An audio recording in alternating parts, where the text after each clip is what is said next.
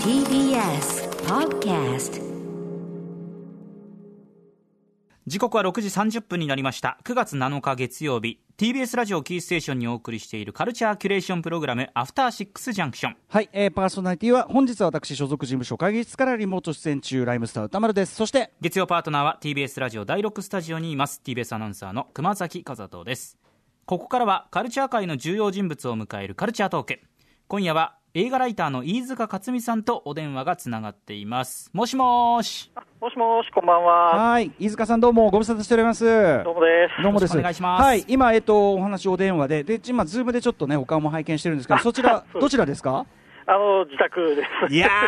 ー、 さすが飯塚さんのうち、もう、ブルーレイ、後ろが DVD ねソフト、僕んち、遺跡、やっぱできますよね、遺跡ね、こ れ。山積み奥の方取れないでしょいやいやいや、お恥ずかしいです。いやいやいやゴミの山です。う。ね。いやいや宝の山ですよそれこにれ囲まれてるのが幸せですからね。はい。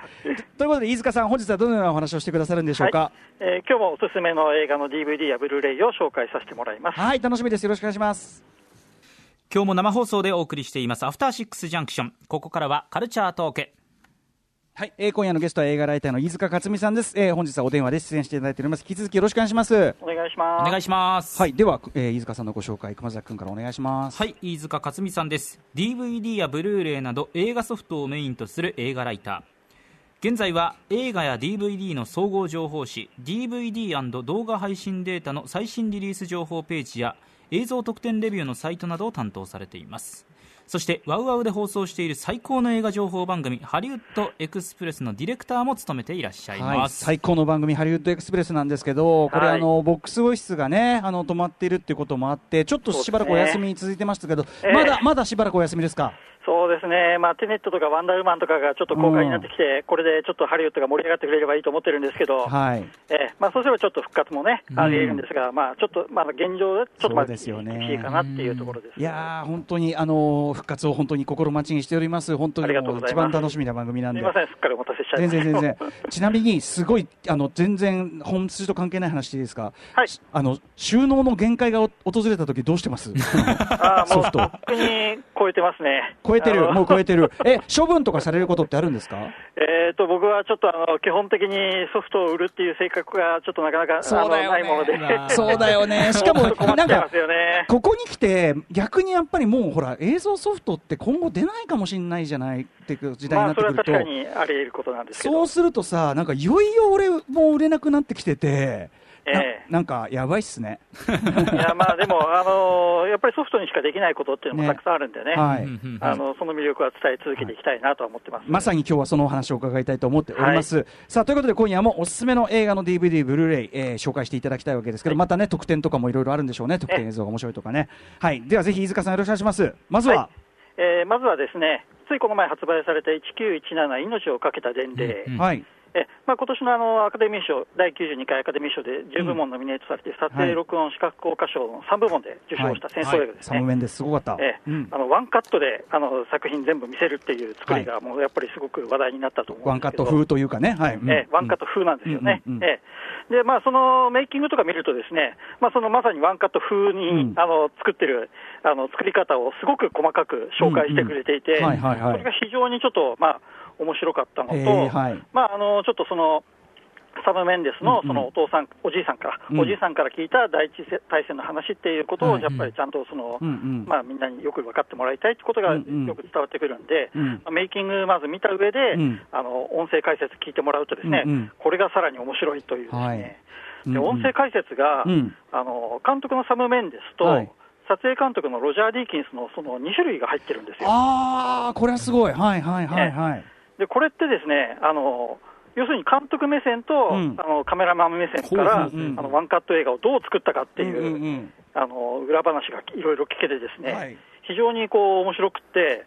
あのサム・メンデスとしては、よくワンカット映画、ワンカット映画ってこの映画言われてるんですけど、うんうん基本的に彼はワンカット映画ということじゃなくて、うんうんノーカット映画っていう言い方をするんですね。なるほど、なるほど。でノーカット映画っていうのは、その時間をお客さんにも同じように体験してもらいたいってええいうえことで、ものすごいそのうん苦労の話がクレーンで釣ったり、ステージカムうんにうんうん切り替えたり、バイクで追っかけたりとか、ねえありとあらゆる技術を使って、ねえワンカットを作っていくって結いう、構アナログなんですよ ね。そうなんですよ。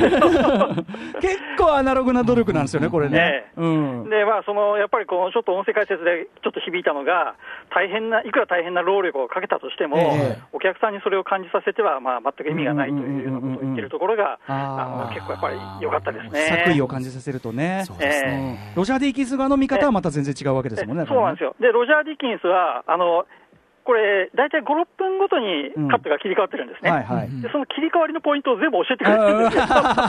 ー まあなんかね、こう、ええ物の後ろ通ったりとか、そういう瞬間かなとはなんとなくは思うけど、あえうーん確かにその通りで、うんうんでまあ、もちろんそれはまあありとして、うんその他にもどういうカメラを使ったかとか、はいはいはいあのこの光源、まあ、光源ってその明かりですよね、うんうんはいはい照明の明かりであったり、そのうん自然光であったり、はいはいそのどういう明かりをこここでは使ってるんだみたいな、あの火事のとことか、えーあれ、どんだけ照明、どうやってやってんだみたいな。しかもカメラが回り込んだら誰もいませんからねね。 えああいうの、あ、じゃあその、どうやってやってるかみたいなのもしてるわけですか。えーもう全部あの、もうネタ話してますね、もうちょっとやっぱりこれいいのかなってぐらい話しち ゃってるんで、ででも、ね、おそらくはやっぱりその、ここまで熱心に聞く人は、あの将来の作り手とかも当然ね、含まれるかこれら。ね、映画学校の教材には最高だと思いでますす。よね。えー多分ね、だからそれもあって、すごい事細かに伝えるとっていうのがあるのかなって気がしますね、やっぱり、ね。そうですね次世代にね。はいはい。ということで、えー1917、これはもう、まあ、映画そのものももう素晴らしいですしね。あのーぜひは買い。ってもらいたいソフトですね、これ 4K は 4K 画質でばっこり見たいというあ。もう 4K 版には、まあ、あのブルーレイもそうなんですけど、ドルビーアトモスの音も入ってて、はいまあ、4K の映像ももう本当あの、うんロジャー・ディキンスの撮影がもう、さえにさえ渡ってるので、はいあのもう多分もう、ん一度見始めたら、再生ボタン以外は押せないっていう、うんうんストップボタン押せないっていう、はいそういうジャンルの映画だと思ういます。ん。はい。1917、これを絶対これマストですね。はい次行ってみましょはいえーこれちょっとあの次は3月にちょっともう出ちゃ出ちゃってたタイトルなんですけど、あのやっぱり素晴らしいので紹介したいです、はいのでジョン・ウィック・パラベラムっていうあのシリーズ3作目ですう。ね、出ました。ええこれあの、まああの、ジキアヌ・リーブス演じる元殺し屋が、うんまあ、組織に追われるだけの話なんですよね、うんはいこれもすごい単純なもう内容なんですけど、話話そのものは2から一歩も進んでいないという恐ろしいわ話かりやすい、明快な。いやもうでもね、本当ね、あの映像がね、そのすごいよねまあすご素晴らしいですよ、もうこれは光と俺は光と影を巧みに、あの監督にもインタビューしたんですけど、そう光と影、えあの本当アート映画だと思いますねこれね。いや、本当にね、あのサイクライマックスのね、ガラスの建物の中での戦いとかね、もう本当あの、映画館でもすごかったですけど、い 4K ソフトで見ると、またこれが感動ものでして。バッキバキだろうな。ええ、で得点見ると、やっぱりそのその辺結構喋っていて、はいあの、韓国映画の悪女ってうんうんあったんですけど、はいあれもそうだったええあれの、あれ見てすげえって思って、うん真似しようっていうふうにはっきり言っちゃってるんですよ。へで真似しようと思って2回見たけど、うんどうやって撮ってるのかわからないから、うんうんこんな感じか、こんな感じかって、見よう見まねで、なんか、ずいぶんさか、さまあ、手探りで撮影したみたいなことも言ってますし、やっぱりあの世界中でそこは競争してるんでしょうね、あのええアトミック・ブロンド見てすげえってなって、でその後悪女来て、いや、アトミック・ブロンドにすげえかもしれないってな って、でそれ見てまたこっちチームがね、あのそうなんですよ、おね互いに切磋琢磨して、それでもう上昇志向で上に上がっていくっていうね。ねえ、わあもうすごいワクワクする、うん、それで馬のアクションの場面とかも、はいあのあったと思うんですけど、あそこはやっぱりあの馬の上、馬にあのアスファルトの上をあうんうんうん走らせると、やっぱり良くないみたいで、はあはあはゴムマットを全部敷いてるんですよ、馬があ、あの道ですか、ああの、一気ーにまあはあそうかはいそうかはい。でそのゴムマットは全部後で CG で消して、それでそその馬の保護を先に優先したってうんうんいう、うんうんしそうなんだ、ちゃんと安全性とか、その動物愛護もちゃんとしてるそうとですね。てるんですうんうんうよ、んまあ、犬もね、やっぱりあのこの映画、すごい重要なキーポイントで、うんうんあの犬のその調教の場面もたくさん入ってるんですけど。ねえワンちゃんも子犬のうちからちょっとやっぱり訓練開始したりとかですね。そうなんですかもこれこれえこれ用に 子犬のえ、そうです、そうです。えーマジですげえええ。あのハルベリーとのねものすごい複雑なそのワンちゃんとの絡みのあるガンアクションシーンあったけど、はいはいやっぱそこまでやんないとなんだ、ええでハルベリーはもう週4日三毎、毎毎回3時間犬と過ごして、もうコミュニケーション取って、仲良くなってったっていうですね、だから、だからそうしないとね。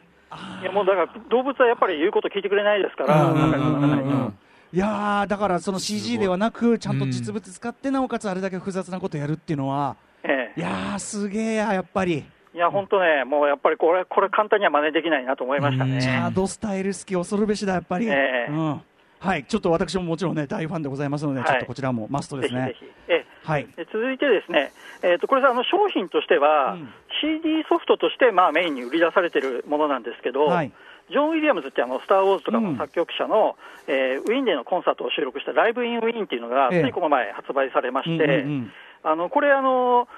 まあ、ハイレゾの CD とブルーレイがセットになってるデラックスエディションっていうのがあるんはですね。い。うんうん。でこれに入ってるそのもうライブの模様が本当にもう、うんうん。鳥肌ものという感じで、ねえあのうんもうその、ジョーズとか、うんうんまあ、インディ・ジョーンズとか、未知との遭うんうん遇、スター・ウォーズとか、もう本当にあのおなじみの曲を、そうんうんのまあ、ジョン・ウィリアムズとしては初体験になるんですけど、うんうんそのウィーン・フィルハーモニー、つ管いに弦楽団の人たちと、うんうんあのコンサートしてるんですけど、うんうん CD には12曲しか入ってないのに、うんうんライブ CD の方19曲入ってるんですえよ、、ライブ、ライブの方が長い。ライブの方が長い、うんノうんーカットなんです。うんうん。でしかも、これあの、2時間7分かな、うん8分ぐらいあるんですけど、ええええそのコンサートの間、ジョブ・ウィリアムズ、立ちっぱなしなんですよ、ずっと。はあだって、音体なかなかお年じゃないですかいやもう87歳かあな、この収録の時は。うわーできないですよねう、んうんうんうんうん。ありえないことだと思ってるんですけど、はいはい全然その疲れとか、そういうこう、うんあの感じさせない、うんうんものすごいこうエネルギッシュにうん指揮棒を振ってるところはいはがい感動もので、はい。これはね、あの多分、うんまあ、この今言ったような映画のタイトルが好きな人たちが見たら、うんうんもう本当、大興奮すると思いますね。うんうん、はい。いや、じゃあこの、そうか、僕、その CD 作品だと思ってたら、ちゃんと映像作品もあるし、しかもなんならそっちの方がボリューミーという。そうなんですよ、うんこれね、め絶対ね、ブルーレイの商品として売り出した方が、あの絶対みんな、よあよかのったんじゃない見てくれると思いますうよ、んこれね。はいはい ええああと本人インタビューもあったりするわけですかね。あそうなんです、うんうんえあのまあ、今回、ウィーン・フィルハーモニーの人たちとこ公演一緒に公演できて、うんまあ、どんなふうな感想を持ってるかとか、うんうんあのまあ、いろいろ言ってるんですけど、一番面白かったのが、うんまあ、あのついこの前の話ってことで、うんあのスター・ウォーズの時の話をちょっとしてきて、えええスター・ウォーズのチケットが売り最後あの、えええうんルークスカイ・スカイウォーカーの夜明けですね、うんうんチケットを売り出しても、まだ曲書いてたって話をしていて。ええできてなかった。 できてなくて、うんうん本当、ギリギリに完成したなっていうのが分かる話がちょっと入ってて、はいそこはね、面白かったですね。ええいやロジョン・ウィリアムズですら、うんうん切羽詰まらないと人間は初めて動かないというふうに言ってるぐらいなんえで、あそういう理由なのか、いろいろその脚本が遅かったとか、そういうことだけでもなくて、本人もまなあ、あかなのかい、ろんな事情があったんでしょうけど、うんうんうんまあ、ジョン・ウィリアムズ自身はそういうふうに語ってましたね。なるほどね、ええいやいやいや、まあ、これはでもちょっと、あのもうなんていうかな、映多画し分、うんこれ見逃してる方多いと思うんですよね。はいそのいやブルーレイ雑誌とかで紹介してないから。はい、僕、音源は聞いてたんですけど、ちょっとその,、ええはい、あの映像作品としてってとこは完全に見落としてたんで、ええはいぜ、ひぜひ。はい。ポチらせていただきますええ。さあ、続いて、はい、もうこれはあの僕が大好きな70年代のホラー映画で、ええマニトウっていうですね、出ましたマニトウあのホラー映画があるんですよ、うんうんうこれあの、本当あの、当時、テレビとかで、まあ、映画館で見た人とかは、もうトラウマになるようオカルなオカルト映画って言われてましたね、当時はオね。カルト映画ですね、うんうんそのまああの先住民族のその呪術師の悪霊が、ある女性の背中に出来物として、はいこう蘇ってくなるっていう、中でどんどん育ってきちゃうというね。これはうん出てくる時のこう恐ろしさといったら、もう本当にもうなんかありえないような感じでうんうんうん、でこれのブルーレイがやっぱり国内版でやっとこの前出ましうんはいて、あのこれに入っている特典がう、ん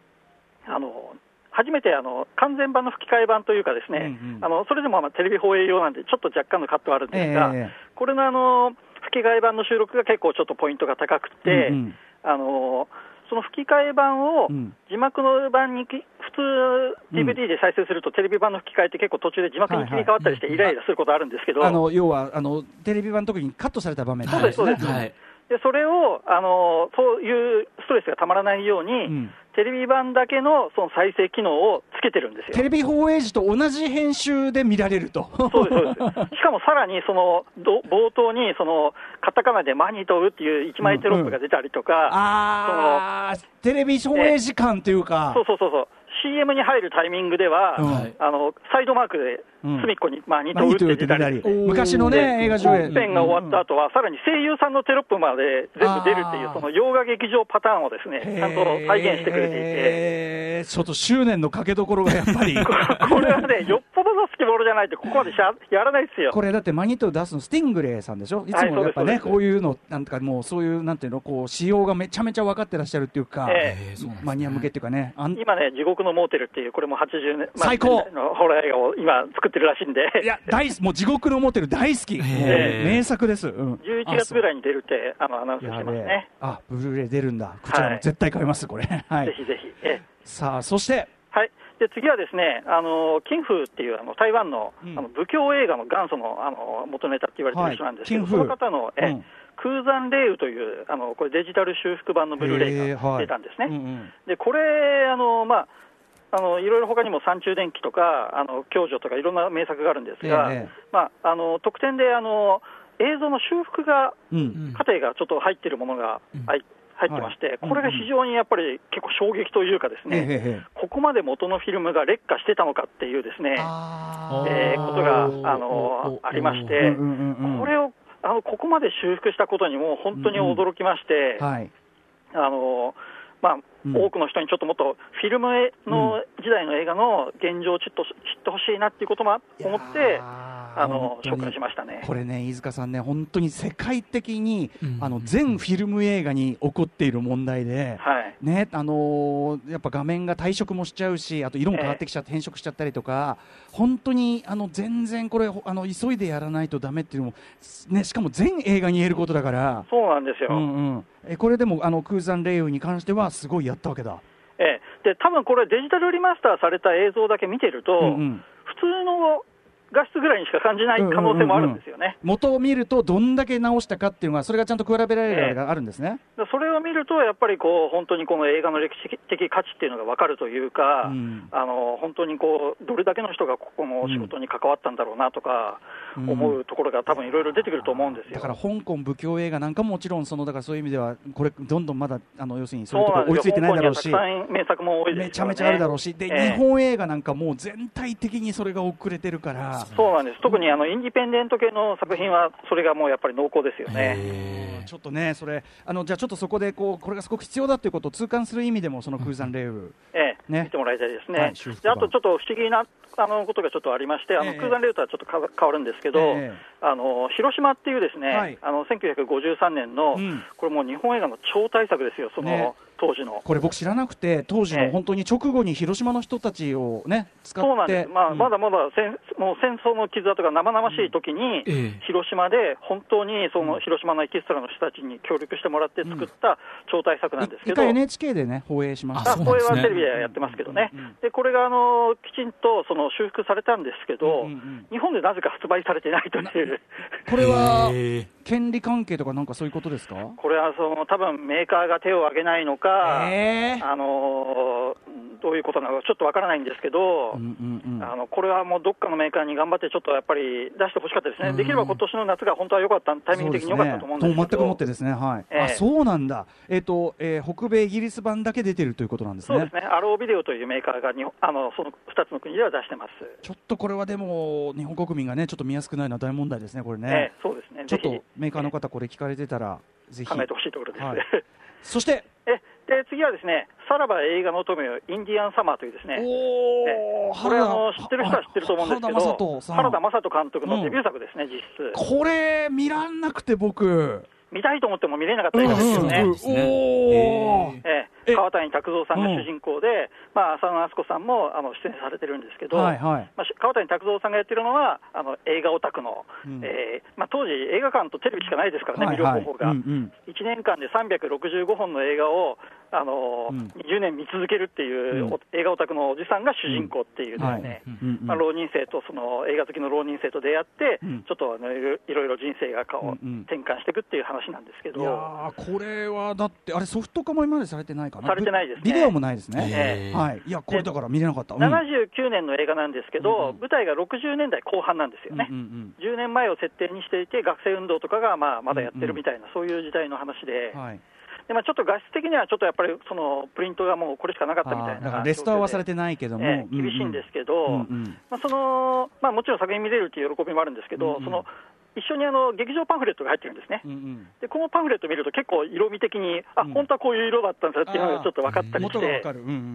んあのそういうのも役立つし、うんあの我々が知らないような映画館のタタイトル、まあ、映画館名とかも、うんきちんとそのパンフレットの中に書いてあったりとかするんで、うんうんこれあの、当時のパンフレットはなかなか価値があうん、いるや、本当ですね、特典だなと、うんうん、まあ、同じメーカーさんではあのこれからウィークエンドシャッフルっていう、出ました。えこれもまたあ のこれは筒井康隆さんね、原作で、で。っていうか、ぼええ僕の前の番組の、まあ、元っていうか、それそういうのことですねまあ、小説であり、まあでもこの中村源氏版のこの映画、僕、すごい好きで、あのこっからすごくあのあれ受けてるのあるんで、ついにこれもそあのサフト化されちゃう、そう DVD な。んですよ、見てほしいですよね、まあ自分も嬉しいんですけど、いやー、すごすぎですね。ええいやちょっとね、あの今、飯塚さんね、お話伺いながらね、さらば映画の友はやべえと思って、今、今リアルタイムでポチりました。これだけはまずいと思って。はい、えーということで、あの本当に今日もいろいろご紹介いただいて、えっと、おさらいしますと、今日は、えっと、1917。そしてジョン・ウィック・パラベラム、えージョン・ウィリアムズの、えー、とライブ・イン・ウィーン、そしてマニット、えー、クーザン・レイウ、えーそしてさらば映画の友よインディアン・サマー、ご紹介いただきました、どれも、どれもソフトマニアは必須だ、これ、やばい、 そうですね、また収納が、とっくに収納が、頑張ってください。 そして飯塚さん、最後にお知らせ事などありますか、あそうですねあの毎月20日に出ているあの DVD の動画配信データで、あの今月もいろいろ書いてますので、うんそちらをちょっと読んでいただきたいなと思っております。はいであと、えっとまあ、この番組に出演されているあの、僕の友人でもある村山明さんが力を入れているあの、ハルハートリーのはいソフトが、うんあの今、アマゾンで割と安くセール中なんで、あそうなんだ、こちらも買ってほしいですねあ。ちょっとこのタイミングで、ええ、ハルハートリあともう一つだけ、ちょっとあの、えー9月のですね今月あの26日から、うんあのスキップシティ国際 D シネマ映画祭っていうのが始まるんですけど、ええはいそれ僕はあの一次審査を担当していて、ええあの今年はオンラインで開催されるので、んぜひあの大勢の人に見てもらいたいなと思ってます。あもう一回、えっと、スキップシティ国際 D シネマ映画祭国際電子の2020ですね。はい、わかりました、はい、ありがとうございます、これはじゃあ、えっと、オンラインで見れるんですね、これそうです。はいつも埼玉の会場まであの足うんうんうん足を運んでいただいてるんですけあど、のサイの国のええはいサイの国の方であのスキップサイの今年はあのオンラインですんごい作品激安なんで、はい、えわかり長ました編300円、てあの短編100円、フリーパスが1480円というお激ー安なんで、あじゃあ見放題でねぜひ見てください通常の映画館行くよりも安く見放題というむちゃくちゃ安いです。いやいやいや飯塚さんありがとうございますすいませんね長々とういやあの情報をぎっちり詰めていただいてありがとうございます。お金は出てくし、しまう場所はな いし。ありがとうございました、本当に。ありがとうございます どうもこちらこそありがとうございましたはいえー、ガライタの飯塚克美さんでした。また今後ともよろしくお願いします。お願いします。はい。明日のこの時間は人気の音楽ユニット YOASOBI についてアニメソング評論家で音楽プロデューサーの富田明宏さんに解説していただきます After Six Junction.